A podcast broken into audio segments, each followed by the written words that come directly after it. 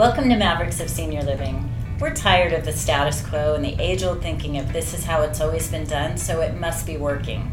Come embark with us on this journey as we challenge today's thinking of how we age. We are going to challenge the issues with curiosity to foster ingenuity in senior living. We are your hosts. I'm Francis. And I'm Catherine. If you're a forward thinker in long term care, a caregiver, provider, or family member of a senior, you're in the right place. We interview experts, innovators, and people willing to shake things up for the betterment of our older adults with the intent of creating change. Want more inspiration? Subscribe to our show and check out more episodes on our website, mavericksofseniorliving.com. Hi, everybody, and welcome to today's podcast. Today, I'm going to be interviewing our co podcaster, Francis Lagasse, CEO of Assured Assisted Living.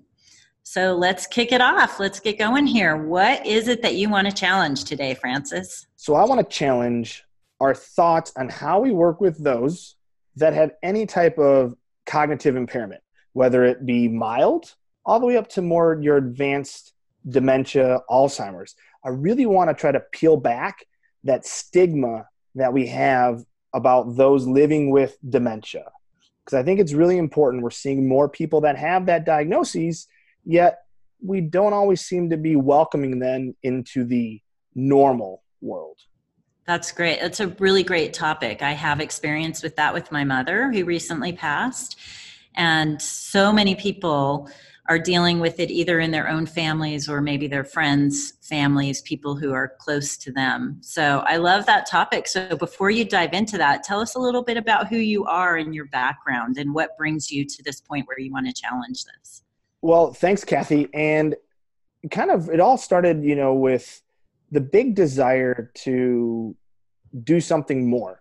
I have a physics degree and some health sciences with that, and I've been more of that engineering kind of problem solving approach to just looking at things outside the box. And it really started hitting me when I saw my grandparents age. That was really my first experience of seeing the aging process. I had great grandparents, but wasn't as close to them as I was with my my grandparents. And it was seeing my grand my paternal grandfather get diagnosed with Parkinson's, and then my my sorry my paternal grandfather getting diagnosed with parkinson's my maternal grandfather getting diagnosed with dementia and just seeing just the whole aging process and how that really changes when you get a diagnosis that you can't cure. Because i think we're really used to being oh here take two pills for that cough and you'll be better in the morning. So true. And we didn't so have that with him and that was i think the first setting to me like oh what do we do with people that can live a while, yet we can't really cure what they have. And I was about mid 20s when that happened. So mid 20s is when, when I kind of first got exposed to that. You raise a good point. We can't fix it. And we're right. used to being able to fix it. Take some cold medicine. Take, yeah. take an aspirin for your headache. We can't fix this one. Right. And and hopefully we'll have uh, have a woman um, in a future podcast who talked about the idea of our lifespan versus our health span. Oh. So our life span is is increasing as we all know. Right. But our health span is not. Interesting. So what will we do huh. with that? And that goes along with what you're saying that we've heard that if you live long enough, you're likely going to have dementia. Mm-hmm. So what do we do with that? So your your grandparents are the inspiration that spurred you into what you're doing. So tell us more about what you're doing. Yeah, so they we started uh, a, non-medical or, or companion care service back in 2009 2010 where it was really important to have a caregiver for each each client in their house. So that client really that really taught us the importance of that one-on-one care. Because I think if any everybody can afford it, we want to stay at home as long as possible uh, and hopefully bring services in but obviously there might come a financial tipping point where spending 15 20000 for 24 7 in-home care doesn't work. So what's next? And that really jumped us into this idea of making a residential feel to an assisted living. And that's where we started back in 2013 with building excuse me I'd say a ranch style home that we could provide high level care for those living with dementia. And that was really the first idea we had of taking our home care and putting it into a more group setting while focusing on that individual care. And that has done really well for us. We're now up to 10 locations where we provide care for anywhere from 8 to 12 residents with about, you know, 2 to 3 direct care staff. So we have about a 1 to 4, 1 to 5 ratio, which for me that makes me feel good because I feel we're getting close to that one-on-one care. Yeah, and is that really a kind of a sweet spot? I, I see it range in the industry, um, but Some, I feel like the, the smaller ratios are are making a bigger impact. I think we're able to be more proactive in the care, and I think if we begin to look at how do you be proactive in what's going on, getting ahead of some of the care needs, not being reactive, you need more oversight, more human oversight. I do think down the road we might be able to augment some predictive technologies whether it's ai or sensors to help you know even further be more predictive but i still think you need that human element. So i definitely know that we're on uh, our staffing ratio of one to four in some of our locations is definitely the lowest i've heard of in colorado. Um, i know a lot of places are like one to ten especially the bigger boxes but i've care is too important to me and that's what I, I feel is we have to focus more on the care not so much that big beautiful building. And don't get me wrong you need a nice place to live but you need a high high quality of care as you age. And that's what you deserve too. Yeah. Yeah really important point. and so when you think about the ratio that you have um, how does that play into our managing challenging the stigma around dementia? I think it helps because I think we're able to to divide and conquer. If we're having a resident that's maybe a little more challenging, we can actually have one caregiver spend more one-on-one time with them. And a lot of times they're having a challenging situation because they have an unmet need. They might just need someone to talk to to uh, to to show compassion or empathy for their morning. They might need someone to go with a walk for them while they have a cup of coffee. They might need to have that sense where they have freedom with oversight from our staff. And so that sometimes means more one on one or one on two care. So we need to be able to divide and conquer. And by having a lower staffing ratio, we can do some of those things. We don't require a private sitter to come in and do that. Our staff is trained to do that stuff.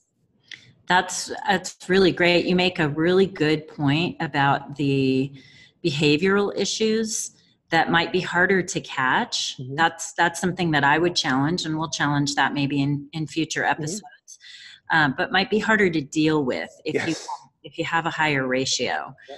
so the lower ratio allows you to work with them more one-on-one which mm-hmm. helps them not feel so different not feel so lost perhaps is that yes. what i'm hearing absolutely they, they feel more of a person because their needs are being met and they're able to express them they're not waiting to express them you know we're able to see what they're looking for or needing and wanting and going over there and actually engaging with them at that time. They're not having to push a call button and wait 10 minutes or 15 or 20 or 30.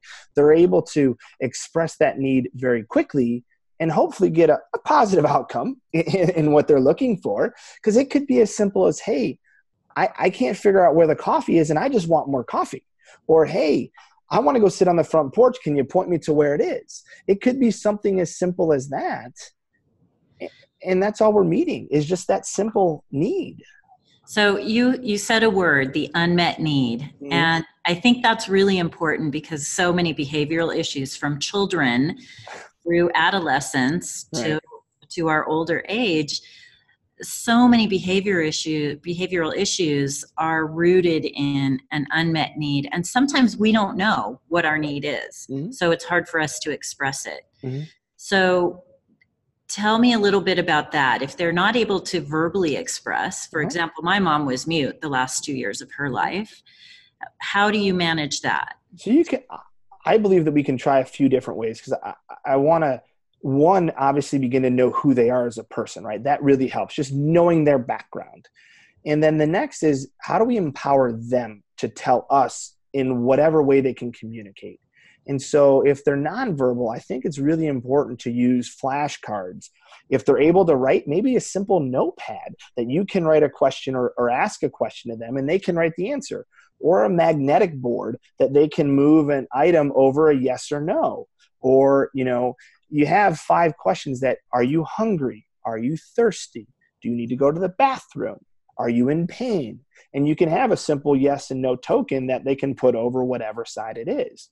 So I'm really big into empowering those that are living with dementia and not taking things away, but substituting for them. I wish I had known that with my mom. I would have put together a magnetic board in a mm-hmm. heartbeat. I, I think that's a brilliant way of managing that. It's really great. And I think that's going to be kind of like what you're seeing with some of the adapt uh, adaptions that we've made with you know we have the ada now where you know you have to have ramps and accessibility stuff. I think society we need to start adapting a de- true dementia friendly environment. What does that really mean? And i think we have these supposed dementia friendly cities but i don't think anybody truly knows what a dementia friendly city really is because to me dementia friendly would be we could have someone with dementia walk freely out their front door and they would be safe that to me is dementia friendly. And how would you do that? So, so that's what I was going to ask you. What does it mean? To, okay. And how how would you do that? Because this is part of removing the stigma too, right? Yeah. Because uh, stigma is not only internal for them, right? But it's uh, also what does the world see? Because I wow that, that um that's a tough question, and the reason I say that is because I'm thinking of spouses. You almost and I don't mean this in any negative way, you almost imprison the spouse that might be sound of mind and able to do things because they're afraid to take out the other spouse that's living with dementia. And I think that's sad that all of a sudden we've broken this 40 or 50 year marriage that used to maybe go to dinner every Friday night. And now the one spouse is afraid to do that because they're worried if my husband just eats for 10 minutes and walks around in circles, are people going to look at me like I'm weird? That's what we have to break. And so to me, it's an acceptance of us as a society of being okay with some of the challenging situations or the ways that those living with dementia respond in certain situations. And I think it's on it's an education piece of just those that don't have dementia.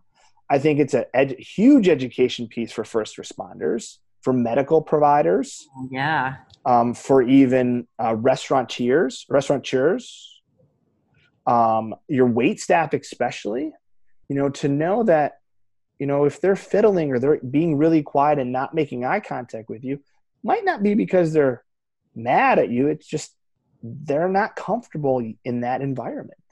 Or perhaps it's part of their dementia. Exactly. When you talk about the education, how do you educate the family on these things and help them feel okay about it's all right to go out and and mm-hmm. take your spouse out and if people look at you how do you respond what do you do how do you manage that that's a fantastic question and i think it's one that's it's it's tough to it's easy i think for us to answer because we're seeing it more often we're used to working in it i think what you have to do with the spouses and the families, especially maybe kids and grandkids, is bring the group together. Because the minute your loved one's diagnosed with dementia, you need a team around you. You can't be by yourself. And if you try to do it by yourself, that's where you're going to get your burnout. That's where you're going to lose that identity of husband and wife, or mom and daughter, or dad and son, or mom and son. You're going to begin to make this a professional caregiving role for you, which I'm guessing a lot of families they want to make sure mom, dad, husband, wife's okay, but they don't want they want that emotional and loving connection between their parents or their spouse. And so I'd bring the group together and just talk about it. Let them voice their concerns, their frustration. Let them go through the stages of grief because you have to grieve. Every stage, you have to go through your grieving stages because they are who they are. They're different, and they're going to be different the next day and it's okay that's what i would say is let's get together as a big family and talk about it one of the things that I think about when it comes to the stages of grieving and the family and understanding how to process through this is something I don't understand is that many of these assisted living facilities do not have a counselor that either rounds hmm. or is on staff, especially the larger ones, right? And it's not just the residents, but also perhaps family meetings. And that's something maybe we talk about in a future podcast to challenge where does mental health fall in huh. all of this, emotional health? Yeah. Um, because I think with some of that, my father would have been able to more easily see this is just part of it and it's okay to take your mom out to right. the restaurant. Huh. And give him some tools and techniques for how to handle it if he feels people are staring. That is that's generational, right? That but, is a no, I think that's a brilliant suggestion and idea though that we definitely need to dive into more because we as Americans I feel want to keep things hidden when things aren't going as normal as they should. And so I believe that your idea of a, a, social worker or a family counselor or whatever title you want to call them is a brilliant suggestion because I think support groups carry a negative negative stigma with them at times. And I think this needs to be more dialed into that particular person and their family. And so I think you might be onto something else there about that because I think that goes back to what we've talked about with with what you're doing here with the Serenity Engage is that's an engagement piece. You're engaging a mental health aspect for the dependents or the loved ones of the resident who's living with dementia. And so not only are you going to be have a better engagement with them, they're probably going to have a better engagement with their loved one because they're healthier mentally. And so I think that's a critical element is is improving the overall experience for the family. And so I do think that's something to look into is is counselors, not so much support groups, but actually counselors. So I think that's a brilliant idea that we definitely need to dive deeper into. Well, and I think it's aligned with the stigma Mm-hmm. Yeah. Sometimes we don't want to talk about those emotional issues. We don't want to be vulnerable. I'm a, I'm a huge Brene Brown fan, mm-hmm. and uh, but to try to teach that to a 79 year old man might be a little bit difficult because of the era in which he was raised. And, and I uh, bet coming from his daughter probably doesn't help as much either, though. Too. Good point. Because I can see, you know, I think they'll he'll have the respect. Um, like I, I could see it be tougher to try to especially my, I mean, I have a good, great relationship with my parents, but I could see if they get a little older and more set in their ways, are they really going to want to listen to their son who tells them how to do something? Yeah. But, well, and there's stigma in that. So yeah. our challenge is stigma, right? There's stigma for them in mm-hmm. that, oh, suddenly my child is making decisions on my behalf. Yes. How does that look to my friends? How do mm-hmm. how do I don't like that because I'm losing my independence, but other people know I'm losing my independence now. Right. Right. Yeah, that's true. And, Very true. Yeah. And you brought up the the point about what does dementia friendly to me look like? What would that truly look like? And to me, it would look like all the residents have access to their front doors and they can go out their front door and stepping into it, they know they're in a safe environment and they have the ability to walk to a shop, to maybe walk to a restaurant, to walk to uh, get a haircut you know to go somewhere that even in their early mild cognitive stages that they're just kind of struggling a little bit they're going to find their way home because we have landmarks and things that refresh their memory. So we have things that guide them home where they don't even realize they're being guided home you know you maybe have a different color front door for them or things that can trigger you know ways for them to get back. Uh, and that to me is a dementia friendly or where they don't have to worry about getting hit by a car because they crossed the street at the wrong time. You know some of those little things that you and i take for granted where as dementia advances vision changes a lot. So you don't know what their vision is going to be like. And that could be part of the issue as well too is they misconstrue shapes or images and they could walk when they're not supposed to walk and cars that are people aren't paying attention could accidentally hit them. So it would be taking out some of those, is be mitigating risks yet still having a lot of freedom for them. That's really impressive. And I know that there's always multiple ways to solve problems. Mm-hmm. And I don't, you know, we're creating this podcast out of curiosity, not right. out of here's the right way. Right. But I love that thinking. And one of the things I've seen in a few places I've been recently mm-hmm. is they, uh, the door is painted with some sort of large uh, mural or something that goes around on the wall and through the door so that the door disappears right. is their goal mm-hmm. and i see the value in that too mm-hmm. uh, so that that people with advanced dementia aren't always trying to get out right and if we had these these villages or communities or you know whatever they are where they could leave how would you see the care staff being able to sort of keep an eye on them? Would you have cameras around? Would you have? I think yes. you have to kind of look at it uh, in a couple ways. I think you're going to have to look at what technology we can use that can further assist.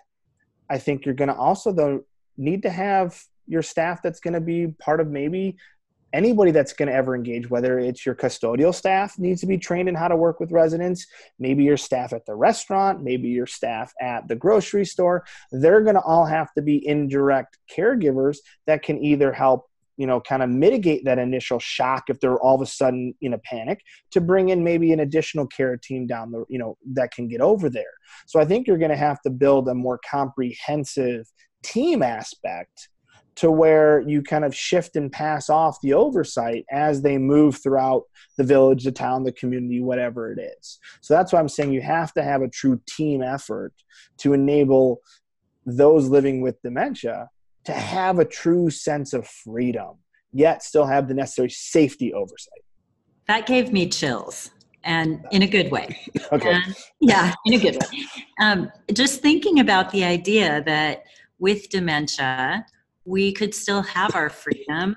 We mm-hmm. could flow through life, mm-hmm. and the care team flows with us. Correct. And I, I, just absolutely love that idea. So I want to come back to something that you mentioned earlier, which is our first responders and restaurateurs, people in society. There is a stigma out there and some of them are just untrained. I don't think our first responders have a stigma but i think they might be untrained in Correct. this area. So what is your thinking on that? I think that we definitely need to have more intensive training with the first responders I mean, especially with your er doctors and ed departments and also then with your um, firefighters police officers uh, your paramedics as well too because a lot of times those are the ones that are getting calls. Hey dad's going bonkers or mom i can't find mom. I don't know where mom is. Mom walked out the front door said she was going shopping and her car's still here. You know those are the ones that deal with that initial problem because those who we trust. And so i think we just need to give them additional tools to be able to de-escalate situations when maybe you're having an aggressive you know family member that has dementia. Maybe how to redirect somebody that's fixated on this one thing. Just giving them better more tools in their tool bag and I think it starts with a comprehensive training program for them, just like they get trained on a lot of a lot of situations. And is that happening today? Do you know? I think there's been discussions. I think some departments have began to do some things. Again, I don't haven't researched it enough, and maybe before uh, we have another podcast related to maybe first responders. I'll do some more digging into that and talk to some local departments and see what they are doing for their dementia training. Um, but I really can't say one way or another if it's being done a lot or not done at all. That's great, and that's a great idea for a future podcast. Would I be agree. to have a first responder yes, on. I think that's a fantastic idea. So I think it's good to get their perspective and see what they're thinking and hopefully they could express some needs that they might have in their departments for understanding this disease better. Agreed. And restaurateurs and and um, malls and places that we want to take our mm-hmm. our loved ones what do you think about that? I think it's fantastic because i think if they know how to just what someone does when they have dementia that idea of walking around a lot maybe if they're a, a, walkabout type person or that idea that they might touch more things than we're used to seeing somebody touch because they want that tactile feedback. Just giving them some things to be aware of that they don't go oh my gosh why are they doing that? So they don't create that that stigma for that person they're with. So it's really kind of giving them tools to not have be shocked by what they're seeing. And and maybe be welcoming. So any business that serves hmm. the general public yeah potentially maybe there should be some sort of training or educational component from the HR department yeah for anyone who's customer facing on how to deal with dementia. Yeah, that's I think something that we need to explore because that is something fantastic. Or how about this? How about you have an employee who's maybe in their late 60s, early 70s, who's showing signs of mild uh, cognitive impairment? How do you handle that person without well, making them feel like a stigma? So that's another one we definitely need to challenge on is because HR departments could become to be a huge impact on both the consumer aspect of it, but maybe their own employees that are aging as well too. Good point. Good point. Lots to talk about. Lots there. to talk about. Lots to talk about. Yes. Well, Francis, I, that's really interesting, and th- these are some really good things to be thinking about as we challenge the way we think about aging. Yes. So, what would you want to leave the audience with today? I think it's when you see someone struggling that's older, don't always assume that they're doing it because they want to. Have a more open mind that they may be doing it because of the where they are in life. Think about their station. Their station today could be different than tomorrow. So give them a break. Just don't always go to the negative assumption that it's an intentional whatever it may be. Have a little more positive faith in in our elderly and give them the respect that they've earned, I believe, and also deserve. That's beautiful and so compassionate. We can always use more compassion, yes. can't we? Oh, that's an yeah. understatement. Yes. Yeah. Well, thank you, Francis. It's been great interviewing you today, and I'm looking forward to our our coming up podcast because we have some amazing people to interview. We together. do, we do, and thank you as always. Like I said, I'm looking forward to to really diving into challenging some some of the current norms that are out there in aging because we've got to make some changes in the next few years here because the group aging now is going to want to age different and i think it's yes. important to keep that in mind well said well so, said All right. thanks On kathy note, yep thank you mm, bye-bye bye want to join the challenge have a story on how you or your team are fostering ingenuity share it with us by visiting mavericksofseniorliving.com you can find our social media links and ways to connect there, along with more episodes to light your innovation fire. And don't forget to subscribe for more great interviews. Until, Until the, the, next challenge. challenge.